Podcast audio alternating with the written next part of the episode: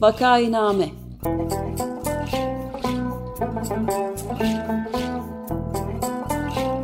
Salgın günlerinde memleket manzaraları. Hazırlayan ve sunanlar Güven Güzeldere ve Ömer Madra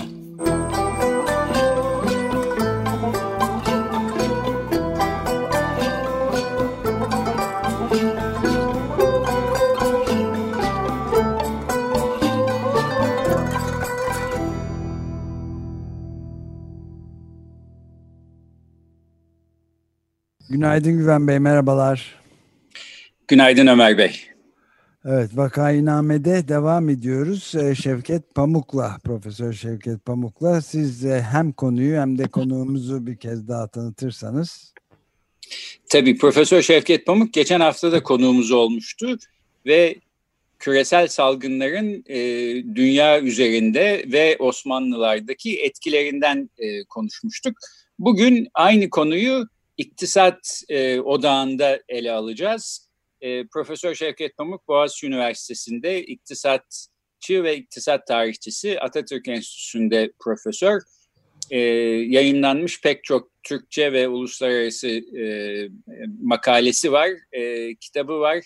Ben de e, örneğin Osmanlılar'da para ve enflasyon konularını kendisinin yazdığı e, bir kitaptan öğrenmiştim e, Sarkaç sitesinde de Osmanlı'da enflasyon üzerine e, çok güzel her şeyi özetleyen bir makalesi var. Ben bütün bunları bu programın Twitter duyurusundan paylaştım. İlgilenenler oradan e, referanslarını bulabilirler. E, sonuçta Vakayiname programının alt başlığı salgın günlerinde memleket manzaraları. Biz de biraz memleket manzaralarına bakmaya çalışıyoruz. E, gelecek hafta Bilkent Üniversitesi'nden e, iktisatçı Profesör Refet Gürkaynak e, hali hazırdaki e, durumumuzda iktidarın e, iktisat yönetimi konusunda bir değerlendirme sunacak. Biraz da oraya doğru bir giriş yapmak babından Osmanlılar'da iktisat yönetiminden bugün konuşmak istiyoruz. Özellikle kriz dönemlerinde e, enflasyon e, illaki kriz dönemlerinde nükseden bir durum değil elbette ama kriz dönemlerinde yani mesela savaş var ve paraya ihtiyaç var e, veyahut ciddi bir salgın var ve e, ticaret sekteye uğramış durumda. Bu gibi durumlarda enflasyon genellikle bir sorun olarak ortaya çıkıyor. Ee, Osmanlılar bu tür kriz dönemlerinde e, iktisat yönetiminde ne yapıyorlardı, nasıl mücadele etmeye çalışıyorlardı? Ve e, bugüne e, ışık tutacak e, ben tarihin her zaman e, gerek bilimde gerek e, siyasette ve sosyal hayatta e, yarına ışık tutan bir e, alan olduğunu düşünüyorum. E, bu anlamda bugünümüze ışık tutacak e, Osmanlı tarihinden neler öğrenebiliriz? E, bunları konuşmak için e, bir aradayız. Ee, Şevket Bey, e, Osmanlılar iktisadi kriz dönemlerinde neler yapıyorlardı? Ee, başlayabilir miyiz? Evet, Şevket hoş geldin bu arada. Hoş bulduk. Tekrar. Teşekkür ederim davet ettiğiniz için. Ee, başlayalım. İşte Osmanlı dönemli döneminde diyelim 400-500 yıllık bir süreyi konuşuyoruz. Ee, İktisadi kriz deyince akla gelen şeyler işte kötü bir hasat olabilir, mal darlıkları olabilir hasatla ilgili olarak. Değindiğiniz gibi salgın hastalıklar olabilir. Sonra işte savaş dönemleri var. Bunların hepsi şu veya bu şekilde tabii devletin bir müdahalesini gerektiriyor. O dönemde devletler bugünkü kadar güçlü değiller ee, ve yapacakları, yapabilecekleri şeyler daha sınırlı. Şöyle düşündüm, e, birkaç tane e, başlık e, telaffuz edeyim. Bunların her birine değinmeye çalışalım. Bunlardan bir tanesi savaş dönemlerinde Osmanlı Devleti ek gelir sağlamak için taşiş diye bir uygulama var. Ona başvuruyor ve bu da enflasyon yaratıyor. Bunu konuşabiliriz kısaca. Sonra bir nar diye bir uygulama var. Malların fiyatlarını sabitleme. O da enflasyonun, mal fiyatlarının yükseldiği e, dönemlerde devletin başvurduğu bir önlem. Üçüncüsü de konuşmak istediğim müsaadere diye bir uygulama var. Belirli insanların mallarına el koyuyor devlet. Şimdi bunlar e, devletin her zaman değil ama bu iktisadi kriz dönemlerinde başvurduğu önlemler ben bunları bunlar çok eskiden kullanılan yöntemler olmakla birlikte bugüne kadar geldiğini görüyoruz. Bizim bir yerde DNA'mıza yerleşmiş uygulamalar bunlar. Çok yakın dönemlerde de bunların izlerini görebiliyoruz. Onun için e, bunları e, da konuşan, konuşalım diye düşündüm. Tamam bence harika olur. Ee, tahşiş mesela son derece ilginç bir kavram. Ben de sizin yazılarınızdan ilk defa okuyup öğrenmiştim. Ee, şunu en başta fakat sorsam bu benim hep merak ettiğim şeylerden bir tanesi idi. Ee, Osmanlı'da iktisat yönetiminin teslim edildiği insanlar iktisat eğitimlerini nereden ve nasıl alıyorlardı. Yani bugün standart bir eğitim sistemimiz var. İşte biliyoruz insanların ekonomiyi nasıl öğrendiklerini ve işte bir kısmı Merkez Bankası Başkanı oluyor ya da e, Maliye e, Bakanı oluyor. E, bunun da çeşitli yolları, yöntemleri var. Kimileri meşru, kimileri belki o kadar değil. E, Osmanlı'da bu işin e, yöntemi e, nasıldı? Bununla başlayabilir miyiz? E, peki e, böyle bir ekonomi diye böyle bir dal yok. Ama e, Osmanlı'da diyelim bürokratlar, sonra hukukçular daha önceki İslam devletlerinin uygulamalarını öğreniyorlar. Oradan gelen yani e, eski dönemlerden gelen bazı anlayışlar var. İşte onları e, onlardan yararlanıyorlar. Diyelim e, alacak borç meselelerinde ne yapılır? Piyasalarda narha nasıl müdahale edilir? Paranın ayarı ile ilgili ne yapılır?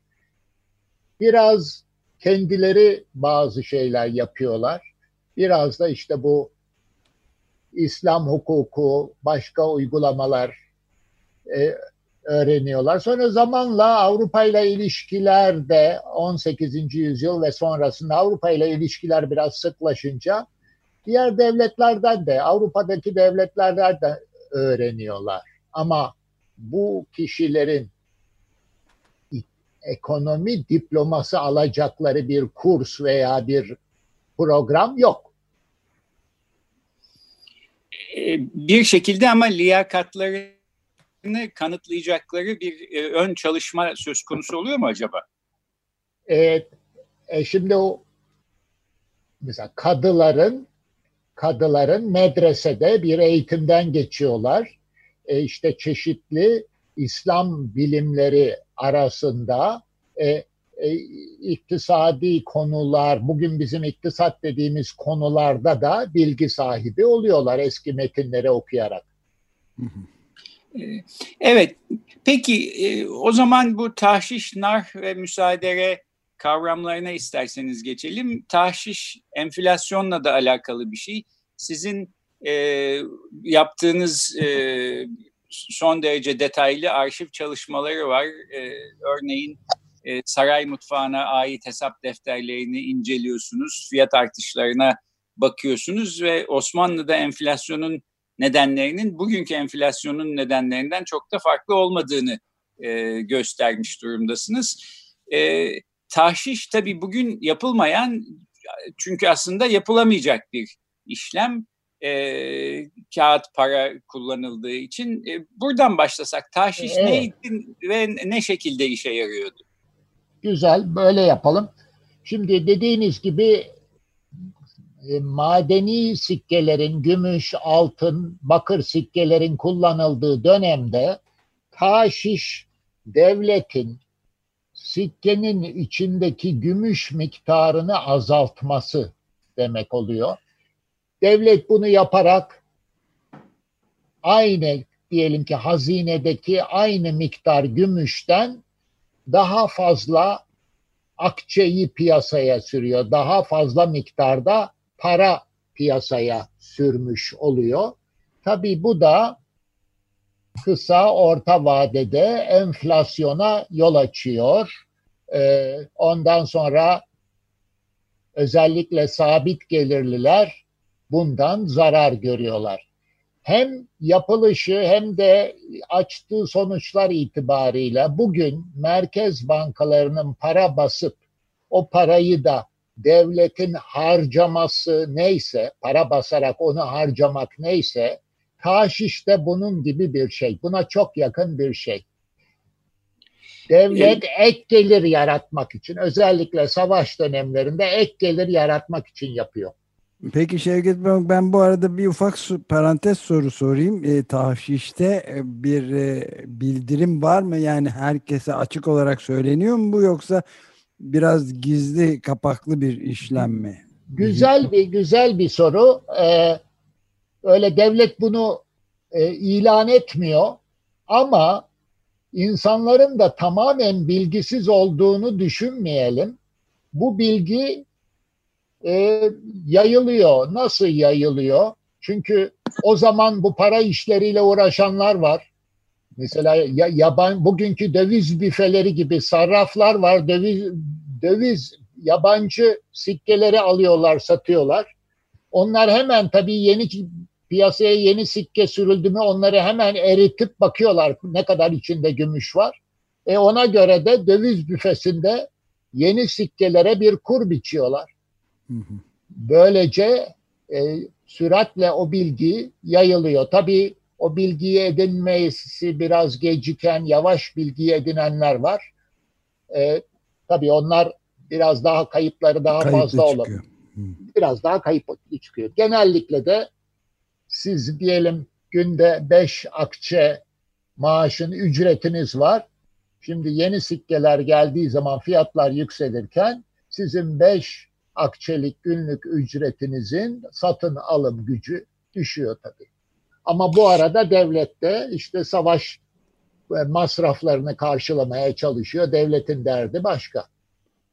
E, bu benim de aslında soracağım soruya bir anlamda cevap vermiş oldu. Yani Osmanlı'da yaşayan birisi olsam e, cebimde de işte bir sürü gümüş sikke var.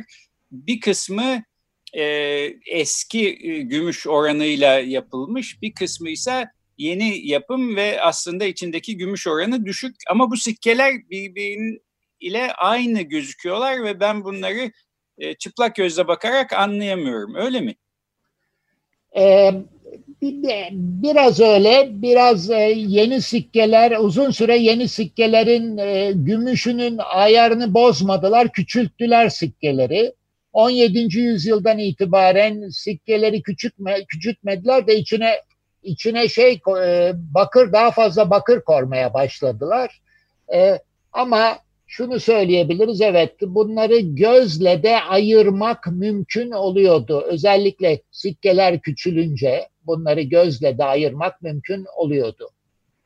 Ee, Anladım. Yani bu şu, şu şunun gibi bir şey. Bugün benim cebimde 100 liralık banknotlar var. Ee, yenilerini bastığı zaman devlet eğer tahşiş söz konusu olsaydı bunları belki biraz daha küçük banknotlar olarak basacaktı.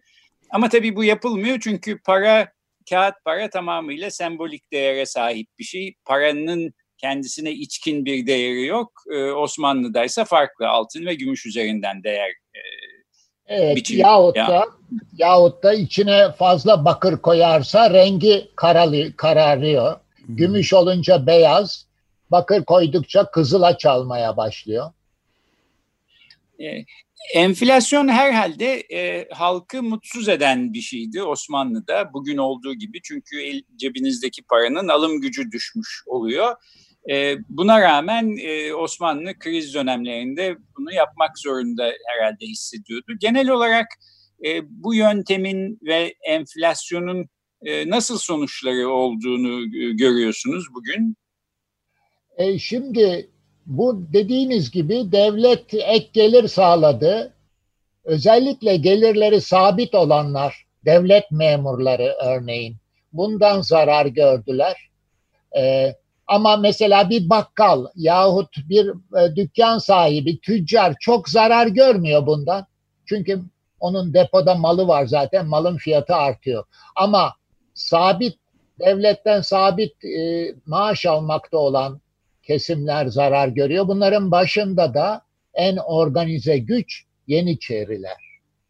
Hmm. Yeniçeriler taşiş uygulamasına e, en baştan itibaren karşı taşiş olduğu zaman özellikle erken dönemlerde Yeniçeriler ayaklanabiliyorlar. Sonraki dönemlerde diyorlar ki geri alın bunu. E, taşişi eski sikkeleri, yeni sikkeleri geri alın, eskisini basın veya bizim maaşımıza zam yapın diyorlar.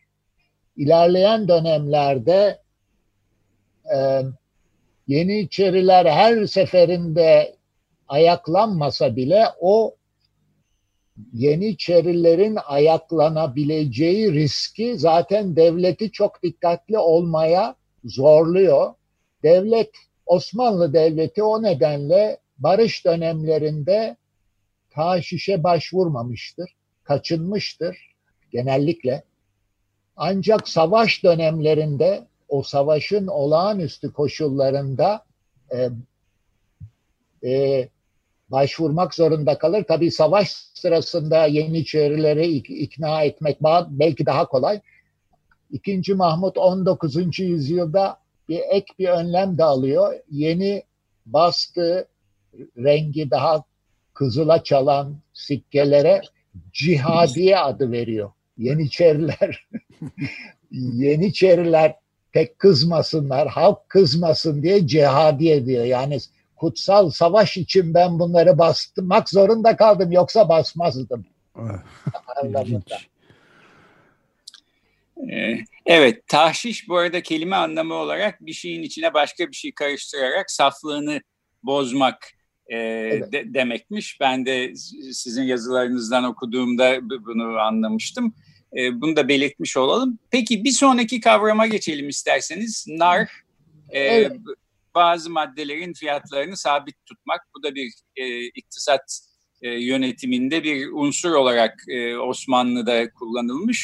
E, biraz bunu anlatır mısınız? Şimdi Osmanlıların aslında İslam'dan gelen, e, daha önceki İslam devletlerinden gelen piyasaya belirli bir saygıları var. Yani piyasaya her zaman müdahale etmek yanlısı değiller ama savaş dönemlerinde işte böyle parasal e, e, istikrarsızlıklar döneminde fiyatlar yükseldiği zaman e, o fiyatlara müdahale etmek zorunda kalıyorlar. O zaman işte diyor ki mesela et e, okkası iki, iki akçeyi geçemez diye bir üst fiyat koyuyor. Ondan aşağıda, ondan yukarıda satmak yasak diyor. E, tabii bu e, sorunu çözmüyor. Öyle olunca mal o mallar piyasadan tamamen kaybolabiliyor. E, ve bugün bizim de yakın dönemlere kadar bildiğimiz bir şey. Daha yeni geçen e, geçen iki sene evvel soğan fiyatları söz konusu olduğunda belediyeler, devletimiz soğan satmaya başladı. Soğan fiyatlarını düzenlemeye çalıştı. Onun için söylüyorum bu nar uygulaması Osmanlı'da her zaman değil, daha olağanüstü dönemlerde başvurulan bir uygulamaydı. E, zaman zaman e, o bugüne kadar geldi. Sonuç veriyor mu peki? E, yani nar e, uygulaması. E, çok vermesi mümkün değil. E, dediğim ki daha daha esas olarak o malların piyasadan çekilmesine, işte tezgah altına girmesine sebep oluyor. E Osmanlılar da zaman içinde bunun böyle olduğunu görüyorlar. Onun içinde narhı bir kural olarak öyle her yerde narhı kullanmak yerine ancak çok sıkıştıkları zaman narha başvurmayı tercih ediyorlar. E, herhalde ancak böyle özel koşullarda çok sıkışıldığında başvurulan yöntemlerden bir başkası da müsaadere olsa gerek. Sizin bahsettiğiniz üç kavramdan bir tanesi. Evet. E, bu... Mal ve mülke el koyma. Bu uygulama e, ne şekilde kullanılmış Osmanlı'da? Evet, bu da bu da bir hem iktisadi hem siyasi bir e, yöntem. E, şimdi Osmanlı Devleti'nin daha erken dönemlerinde şöyle bir anlayış var. Bir kişi devlet memuriyeti sırasında çok zengin olursa ya o memuriyeti bıraktığı zaman yahut da vefat ettiği zaman mal varlığına devlet el koyuyor. E, çünkü diyor ki dev, bu kişi bu serveti devlet memuriyetinde kazandı. Buna el kolay koyalım. Müsaaderenin kökenleri bu. Fakat 18. yüzyılda başka bir şey oldu. Devlet e, taşrada e, önde gelen eşraf, ayan e, olarak adlandırılan kişilerle büyük bir siyasi mücadeleye girdi. Ve bu arada bu müsaaderenin kapsamı genişletildi. Devletin siyasi muhaliflerinin mal varlıkları da müsaadere edilmeye başladı. Bu kişiler devlet memuru olmamış olsa da bu kişiler paralarını devletten, o servetleri devletten kazanmamış olsalar da müsaadereye uğramaya başladılar. İşte o bunun şunun için söyledim. 20 19. yüzyılda, 20. yüzyılda çok yakın dönemde de e, son hatta son yıllarda Türkiye'de e, hükümetin siyasi muhaliflerin, mahkemeler böyle siyasi muhaliflerin mal varlıklarına, muhalif şirketlerin mal varlıklarına e, hukuk ne kadar hukuki olduğu pek belli olmayan yöntemlerle el koydular. E, e o da bize bu Osmanlı'nın müsaadere uygulamasını ve müsaadere geleneğini hatırlattı. Bu temel mülkiyet hakkının e, çiğnenmesi hatta ayaklar altına alınması anlamına da geliyor denebilir değil mi? E, e tabii çünkü, çünkü bizim coğrafyamızda o batıda bildiğimiz türden o mülkiyet hakkı ki o da öyle çok eskilere gitmiyor. E, bizim coğrafyamızda o batıdaki mülkiyet hakkı burada o kadar güçlü değil. E, onun için e, onun için e, bu o bizim bugün bildiğimiz o mülkiyet hakkının e, çiğnenmesi yahut ondan vazgeçilmesi bizde daha her zaman daha kolay olmuş zaten. Yani özetle belki o zaman şunu söyleyebiliriz. Osmanlı'nın e, iktisat yönetiminde kullandığı yöntemlerin yansımalarını bugünün Türkiye'sinde de görüyoruz. E, ben programı bitirirken o zaman şöyle bir genel soru e, size sorayım. E, siz diyorsunuz ki yazılarınızda 15. E, yüzyıldan 20. yüzyıla kadar neredeyse 500 seneyi kapsayan geniş bir yelpazede yaptığınız araştırmalar sonucunda e, tüketici fiyatlarının neredeyse 300 kat arttığını söylüyorsunuz ve bu yüzyıllarda Osmanlı'daki enflasyon Avrupa ülkelerinin çoğundaki enflasyondan daha yüksekti diyorsunuz. Şimdi enflasyon oranı elbette piyango ile belirlenen bir şey değil. Yani iktisat yönetiminin başarısıyla orantılı olarak ortaya çıkıyor. Bu anlamda baktığınızda Osmanlı'da iktisat yönetimini ne kadar başarılı ya da başarısız e, buluyorsunuz diye sorayım. Çünkü aynı soruyu bugünün Türkiye'sinin iktisat yönetimi e, içinde gelecek hafta yeniden masaya yatırıyor olacağız. Peki çok güzel bir soru. Ben şöyle söyleyeyim. Bugün olduğu gibi Osmanlı döneminde de bu taşiş ve enflasyon eğiliminin ar arkasında aslında devletin gücü, devletin ne kadar vergi toplayabildiği yatıyordu. Eğer sizin devletiniz vergi toplayamıyor ise olağanüstü dönemlerde, savaş dönemlerinde gelirleri yetmeyecek. İşte taşiş o zaman gündeme gelecek. E, biz başka çalışmalar da yaptık. Bütün Avrupa'ya da baktığımız zaman, Avrupa'daki devletlere de baktığımız zaman daha çok, daha düzenli vergi toplayabilen devletler taşişe daha az başvuruyorlardı.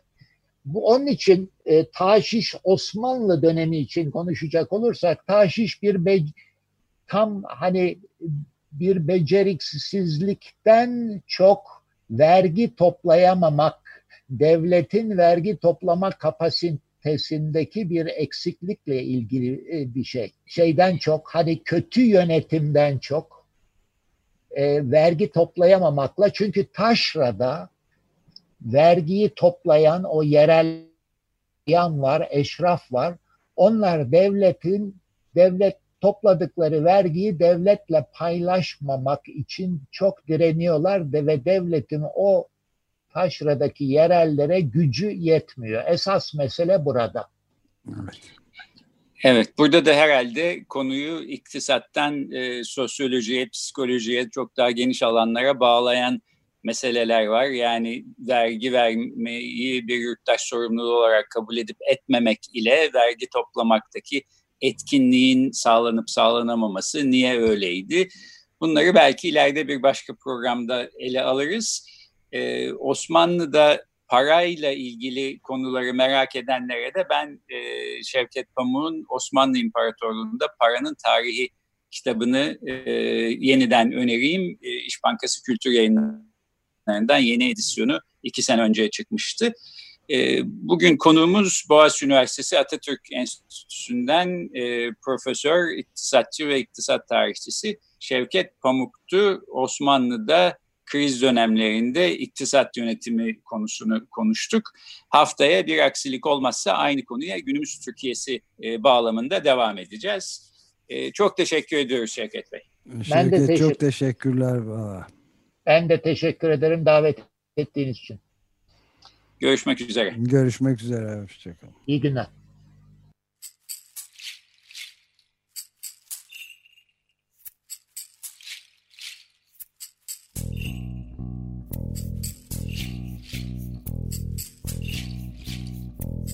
Vakainame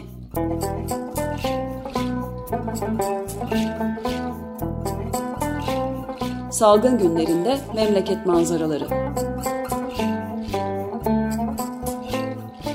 Hazırlayan ve sunanlar Güven Güzeldere ve Ömer Madra.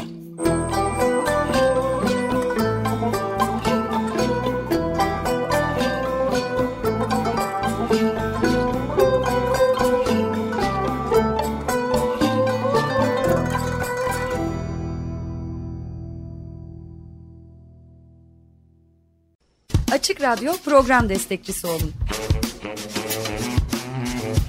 bir veya daha fazla programa destek olmak için 212 alan koduyla 343 41 41.